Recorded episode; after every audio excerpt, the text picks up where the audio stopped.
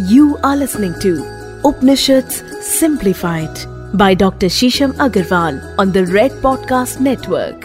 आज हम चर्चा करेंगे ईश्वर पूजन के बारे में और किस प्रकार बहुत ही सरल सहज भाव से आप ईश्वर पूजन करते हैं, कर सकते हैं और किस चीज़ को ईश्वर पूजन की उपाधि दी गई है उपनिषदों के अनुसार अगर आप ये सब जानना चाहते हैं तो सुनिए आपका favourite favourite podcast Upanishad simplified मेरे साथ मैं हूँ डॉक्टर शीशम अग्रवाल मैंने सेवन डॉक्टरेट्स करी हैं मांडुक्य उपनिषद ईशोपनिषद में भी डॉक्टरेट्स करी हैं। उपनिषद आपके जीवन को बहुत ही सरल और सहज बना देते हैं। इतना प्राचीनतम ज्ञान जो जो सहस्त्रों सालों से हमारे सामने है, परंतु आज भी कितना रेलेवेंट है। इसी के बारे में हम चर्चा करते हैं। हमारे इस पॉडकास्ट में। बहुत सारे हमारे एपिसोड्स ऑलरेडी आ चुके हैं और बहुत सारे उपनिषद हम डिस्कस कर चुके लोगों को लगता है उपनिषद बहुत कठिन चीज़ है और इसको आप समझ नहीं सकते। परंतु अगर आप हमारे पॉडकास्ट सुनेंगे तो आप ये महसूस करेंगे कि बहुत ही सरल भाव में इतने प्राचीन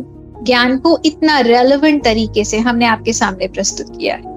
तो अगर आप भी अपने जीवन को सरल, सहज प्रॉस्परस प्रगतिशील बनाना चाहते हैं तो ज़रूर सुनिए हमारे पॉडकास्ट बहुत सारे लीडिंग ऑडियो प्लेटफॉर्म्स पर।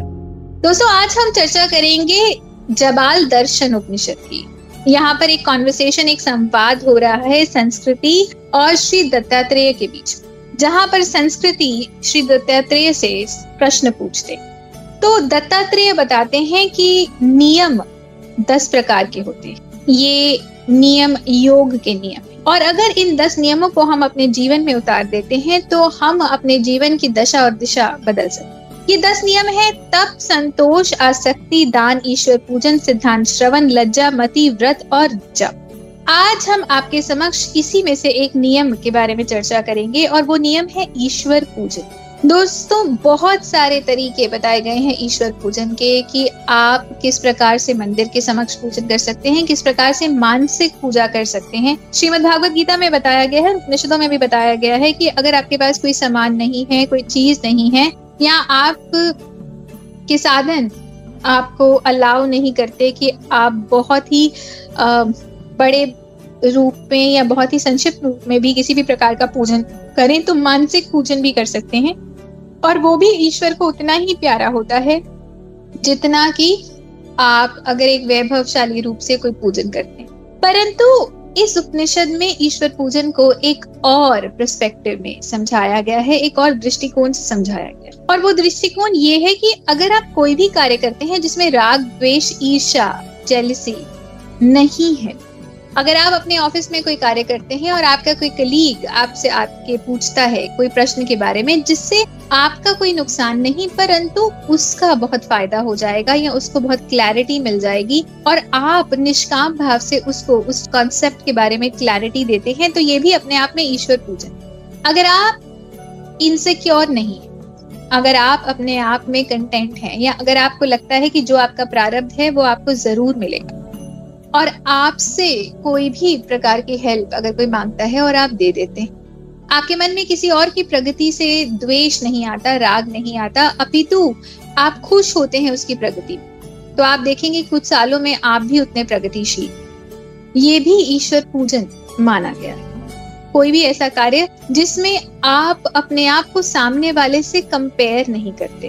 अभी तो उसकी प्रगति में खुश होते हैं या उसके बढ़ने से अपने आप को बढ़ता हुआ देखते हैं तो ये भी ईश्वर ये ईश्वर पूजन ऐसे है कि आपने उस व्यक्ति में ईश्वर का स्वरूप देखा। आपने उस व्यक्ति को उस अखंड ब्रह्मांड का हिस्सा देखा, जिसके आप भी हिस्सा है। आपने उस व्यक्ति को अपने आप से दूर या अलग नहीं देखा। दोस्तों, रमन्ना महर्षि से किसी ने पूछा कि व्हाट इज़ अदर दूसरा क्या है? तो रमन्ना महर्षि ने एक ही बहुत ही सिंपल शब्द में, बहुत ही सिंपल लाइन में, बहुत सिंपल सेंटेंस में इसका आंसर दिया था कि देर इज़ नो अदर कोई दूसरा है ही नहीं। तो आप दूसरा देखते हैं, इसीलिए आपके मन में अलगाव आता है, इसलिए आपके मन में एकत्व से दूरी आती है, इसलिए आप द्वैत देखते हैं, इसीलिए आपके मन में राग, द्वेष और ईर्षा आता है। If there is no other there is no jealousy there is no lesser और मोर मतलब अगर कोई दूसरा है ही नहीं तो ज़्यादा और कम है ही नहीं। तो वो छोटा और आप बड़े या आप बड़े और वो छोटा ऐसा है ही नहीं। और ये भी अपने आप में ईश्वर पूजा की उपाधि दत्तात्रेय कहते हैं कि अगर तुम्हें दूसरे व्यक्ति के लिए कोई भी कार्य करने में ऐसी ही भावना आती है कि तुम स्वयं के लिए कर रहे तुम्हें दूसरे व्यक्ति में भी परमात्मा नज़र आते हैं। तुम्हें लगता है कि दूसरा बढ़ता है तो तुम भी बढ़ोगे। तुम्हें उसकी प्रगति में भी उतनी ही खुशी होती है जितनी अपनी प्रगति में होती है। तो अपने आप में ये सब भी ईश्वर पूजी।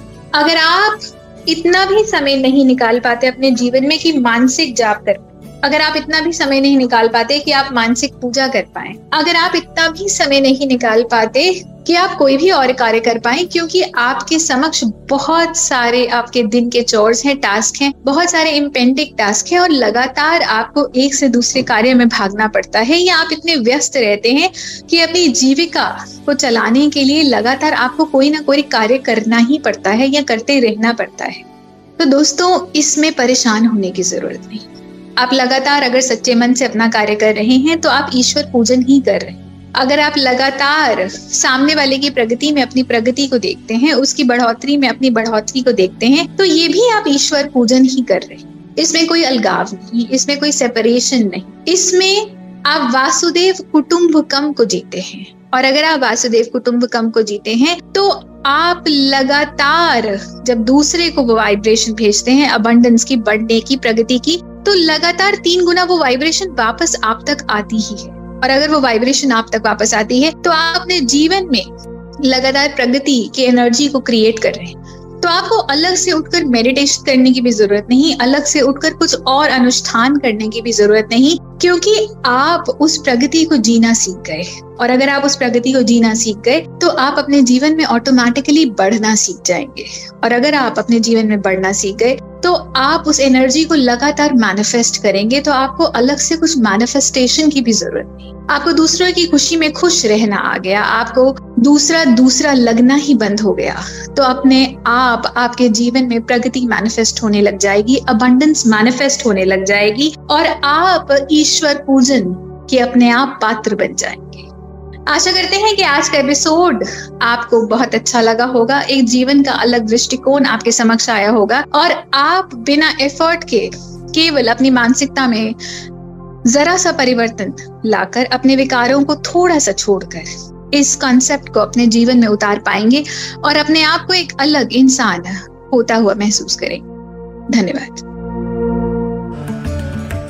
दोस्तों, आशा करते हैं कि आज का एपिसोड आपको पसंद आया होगा, जो जो आपके मन के प्रश्न थे, उन सबका सोल्यूशन आपको मिला होगा। अगर आपके मन में इस प्रकार के कोई प्रश्न है तो आप मुझे इंस्टाग्राम पे डीएम कर सकते हैं। मैं आपको डॉक्टर शीशम अग्रवाल के नाम से मिल जाऊँगी। आप रेड एफएम पॉडकास्ट पेज पर हमें डीएम करिए। फेसबुक पर मैं आपको शीशम बंसल के नाम से मिल जाऊँगी। रेड एफ़ पॉडकास्ट पेज पर हमें मैसेज कर सकते हैं, अपने मन की क्वेरीज पूछ सकते हैं, प्रश्न पूछ सकते हैं। और अगर आप अपना प्यार भेजना चाहते हैं तो प्लीज़ अपना प्रोत्साहन, अपना प्यार लगातार उसी प्रकार भेजते रहिए, जिस प्रकार भेजते आए हैं। इससे हमारा उत्साह बढ़ता है और हम और भी इस प्रकार के बहुत सारे एपिसोड्स आपके सामने लेकर आ पाते हैं। बहुत सारे लीडिंग प्लेटफॉर्म्स पर स्पॉटिफाई पर, गाना पर हमारे पॉडकास्ट अवेलेबल है। प्लीज़ इन लिंक्स को जाके सुनिए लाइक करिए सब्सक्राइब करिए शेयर करिए और बहुत सारे व्हाट्सएप ग्रुप्स पर सोशल मीडिया हैंडल्स पर आप इन लिंक्स को शेयर करिए। तो न केवल आप, बल्कि आपसे जुड़ा हर एक व्यक्ति इस ज्ञान के प्रसार से बेनिफिट करेगा, लाभ करेगा और लगातार उसको फ़ायदा होता रहेगा। दोस्तों, मेरी बहुत सारी बुक्स भी अमेजोन पर अवेलेबल हैं और और कई की पुस्तकें आने वाली हैं। अगर आप इस ज्ञान की गंगा से जुड़ना चाहते हैं तो ओम मेरे फिक्रे ब्रह्मांड का नाद पूर्ण विराम इस प्रकार की कई किताबें आप वहाँ से ले सकते हैं और इस ज्ञान की गंगा से, ज्ञान के प्रसार से और भी ज़्यादा जुड़ सकते हैं। धन्यवाद। You are listening to Upanishad simplified by doctor Sheesham Agarwal on the red podcast Network.